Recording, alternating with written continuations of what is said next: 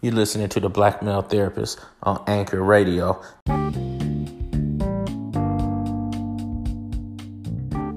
Welcome, welcome to the show. I'm your host, Art Harris, licensed therapist and school psychologist, bringing you the Black Male Therapist podcast.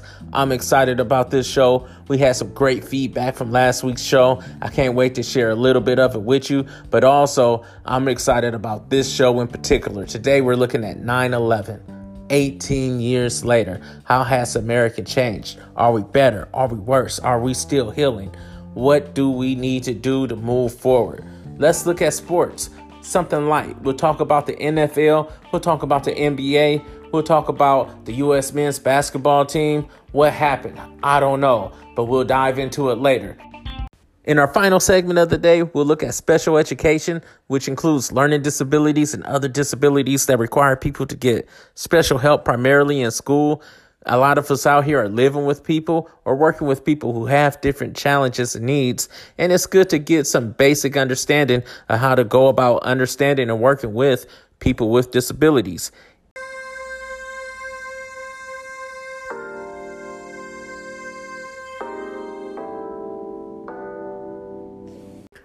Looking back at 9 11, also referred to as the September 11 attacks, these were a series of four coordinated terrorist attacks by the Islamic terrorist group Al Qaeda against the United States on the morning of Tuesday, September 11th, 2001. The attacks killed 2,977 people, now counting the 19 hijackers who also died, injured over 6,000 others, and caused at least $10 billion in infrastructure and property damage. Additional people have died of 9 11 related cancer and respiratory dis- diseases in the months and years following the attacks. So, for me, when I think of 9 11, I go back 18 years ago. I was actually in the United States Navy. I was 20 years old in the Navy serving in San Diego. I wasn't in a boat at that time, I was actually on shore duty. And for me, that day is still vivid in my mind. The night before isn't as vivid because the night before we had the time of our life down in Tijuana. We were in San Diego, and so we were still underage, so we go down to Mexico to have some fun. And so it was crazy because Monday night we went out and we had a ball. And that morning, I remember getting to the office early, early. I actually took the train in that day and got to the office and changed to my uniform, started making coffee to help fight this hangover that I had. And I stepped out of the office, came back in, and my shipmate, she was in the um in the lobby area looking at the TV, crying, crying, just bawling. And for some people, this might not seem weird, but to me, this was a strong Tongan woman. She was a princess that was a warrior, and she was rough. She was really tough, beautiful, but rough. And she was just bawling, crying, talking about, I can't believe what they did. And as I looked to see what happened for myself, all you could see is a plane crashing, causing all that damage. And my heart dropped. At that moment, I knew everything was going to change. Later that day, I remember getting phone calls from my mother and sister because they realized we were at war and they were right. So, about a year later, I was deployed. We were on an aircraft carrier, the Harry Truman, and we we went to war. It was the war on terror, and it was Iraqi enduring freedom. That just happened. Um, and that's a whole nother story, maybe a whole nother podcast about why we ended up in Iraq. But um, referring back to 9 11, how has America changed since then? There's still domestic terrorism. There's still attacks on the people causing endless amount of bloodshed and grief. The craziest thing is that these attacks now are carried off by citizens attacking and killing primarily other citizens or people who live in the country. we haven't been attacked by people from outside of the country since then. Our biggest threat to us are ourselves. And so I think one of the biggest things that carried over since 9 11 is it just took hate to a whole nother level. These people who are fighting these race wars have an excuse now. Well, they had an excuse since 9 11, they think, to go after those who look different from them. And this isn't nothing new to America. It started with the annihilation or the genocide of the natives who lived here first. So this place has a history of just gruesome acts of violence. And 9 11 is one of those things that fits right in with a country with a history of wiping out the Native Americans, a history of people who have done all types of atrocities to the African people, a history of violence and pushing out the Mexican people. So 9 11 actually fits right in, right in with the history of America. And how do we change that? One good way to make it change is by making sure you're treating the next man just like you want to be treated.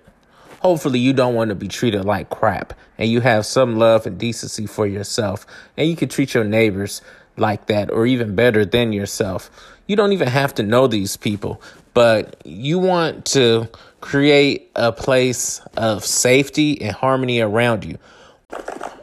And that concludes our segment on 9 11, 18 years later. Where were you when it went down? Why don't you call in, leave a message? On the Anchor app, you could leave a voice message. I would love to play it on air. In fact, later in the show, we'll hear some feedback from our last show. And until then, one person at a time. Treat others how you want to be treated. It's the golden rule. And maybe we can make the place really better. You're listening to the Black Male Therapist on Anchor Radio. This was an excellent, excellent, excellent podcast. I really enjoyed it. I liked the um the live from the car portion it was super real. It was super like down to earth, but you made a lot of good points about vicarious trauma and how to, you know, take care of yourself and make sure that you respond differently. I also like the segment about um, Antonio Brown. I thought it was like funny how real you were being, um, even though you're a Raiders fan, how you're like super disappointed in the organization right now. And I also liked the Erikson um, chart that you shared with the different stages of development for children. I found that really helpful um, being a therapist. So, this is really, really a great episode. Um, you did a wonderful job, Mr. Harris.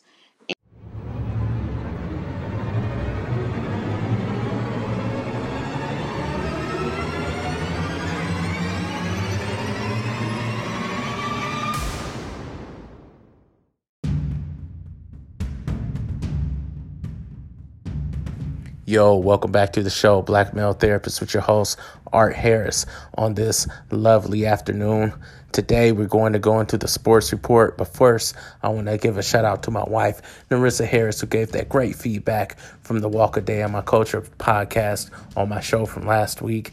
We want to thank you for that info. We want to keep going. Also, if you want to follow me on social media, I'm at Black Male Therapist on Instagram. Now, let's get into this NFL week two. Last week was awesome.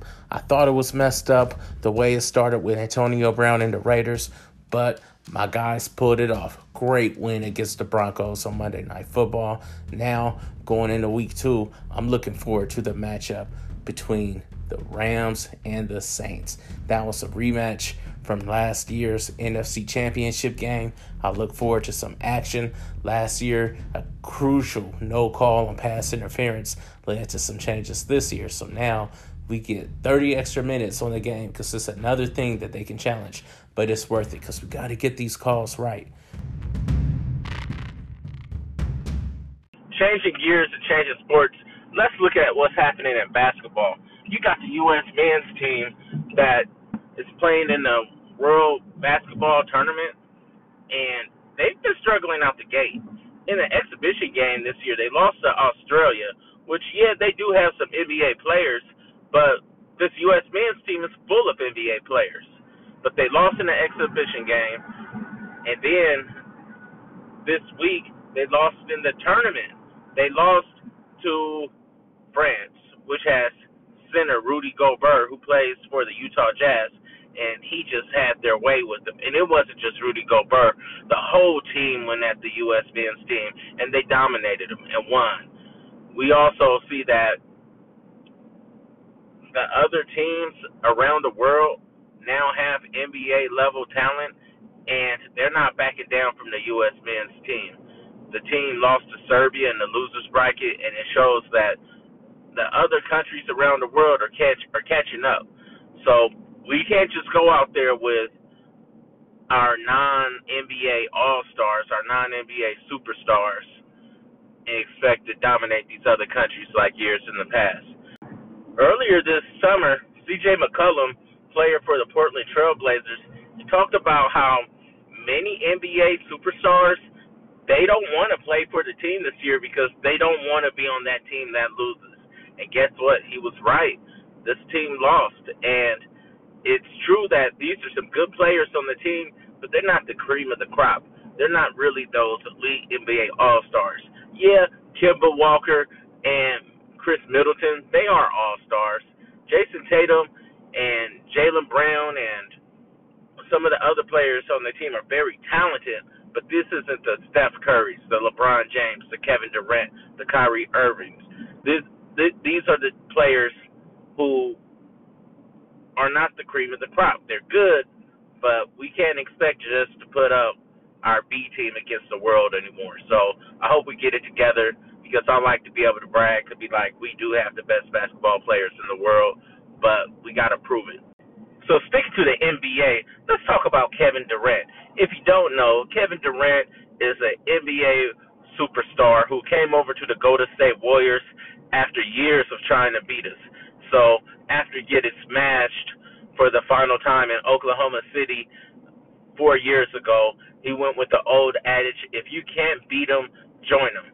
But to his surprise, he was not embraced by the media and the fan base as the superstar savior of this team. Breaking news. The Warriors won an NBA championship before you got here. Breaking news. The Warriors had maybe the best regular season run of all time before you came to our team. So, no, we are not going to bow down and kiss your butt. You are great. You are good. But all the drama that you brought, man, I'm happy you're gone. And I used to be the biggest advocate for KD. People be like, oh, man, KD is going to break up the chemistry. Oh, man, KD is going to think it's all about him. Oh, man, KD is going to try to take the shine away from the Splash Brothers. But guess what? I was wrong. Everything they said he was going to try to do, he did. Everything Oklahoma City said about him being soft, they were right. Enough with the troll Kevin Durant. Breaking news coming from the Golden State Warriors. We just got word that Shaun Livingston, great backup point guard for the team, great long career in the NBA. He has retired from the NBA. We want to say thank you, Shaun. You are appreciated. You are appreciated. We thank you for the work that you put in to help turn this team into a championship team. You're a legend, man, and always, always, always will be a fan favorite for the town, the Bay Area, and Warrior Nation around the country. Thank you. You're listening to the Black Male Therapist on Anchor Radio.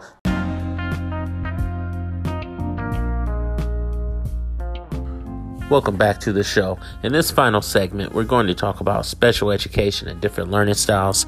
As a school psychologist, I work a lot with people with learning disabilities that receive extra help in school, and a lot of my work is about helping people that are responsible for teaching these students, give them the education that they need. And sometimes it requires a little bit of education and a little bit of patience and a whole lot of love when talking about special education and 504 plans, some people often get confused. So, this right here is just to give you some information.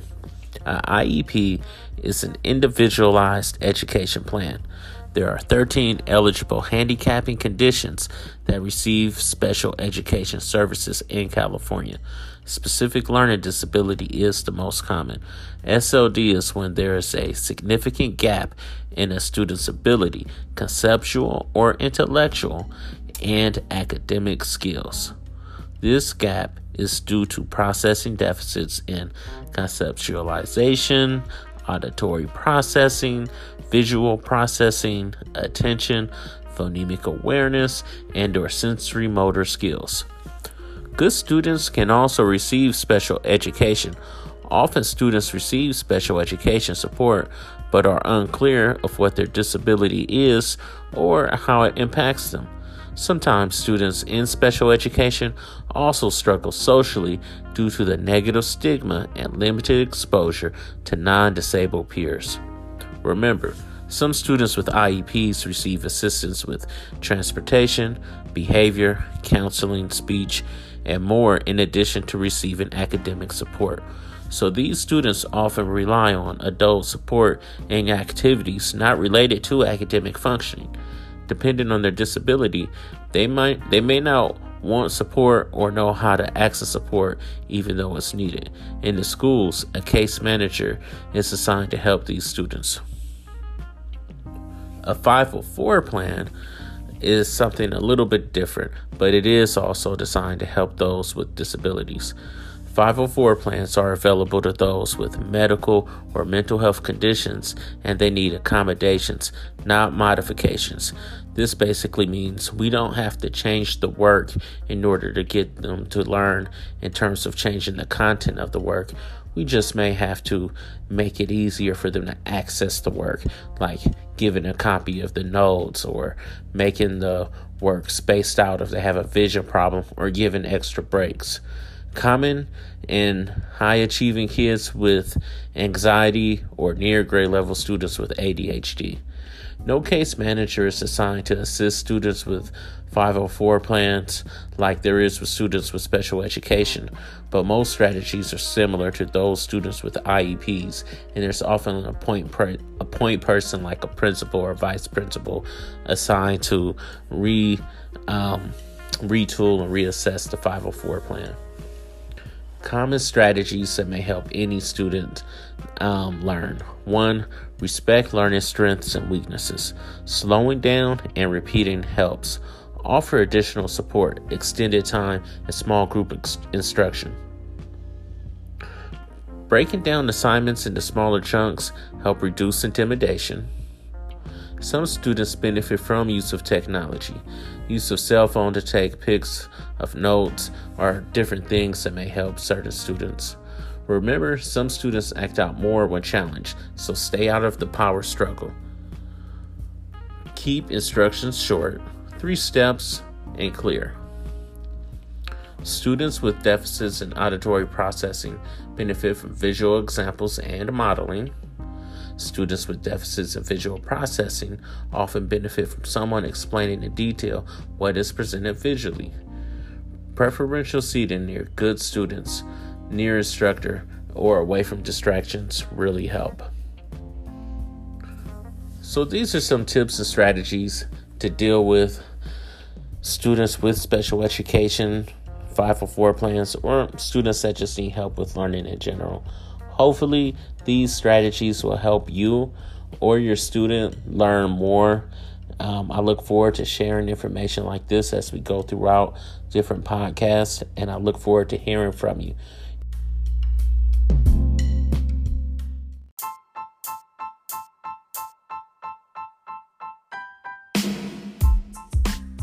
All right. Thank you guys for listening to another episode of Black Male Therapist. I am your host, Art Harris, licensed marriage family therapist. You can follow me on Instagram at Black Male Therapist. I look forward to hearing from you. Go on my webpage, go on Instagram, leave a message. You can go on Anchor FM, leave a message, call in, let me know. I would love to play your response on the air. Thanks again to Narissa Harris for calling in and leaving that wonderful message. I look forward to talking more with you guys about interesting topics around the country and the world. I look forward to bringing you the sports update, and I look forward to bringing more psycho education about important topics related to our culture, our youth, our people, and society as a whole. Until next time, ye shall know the truth, and the truth shall set you free.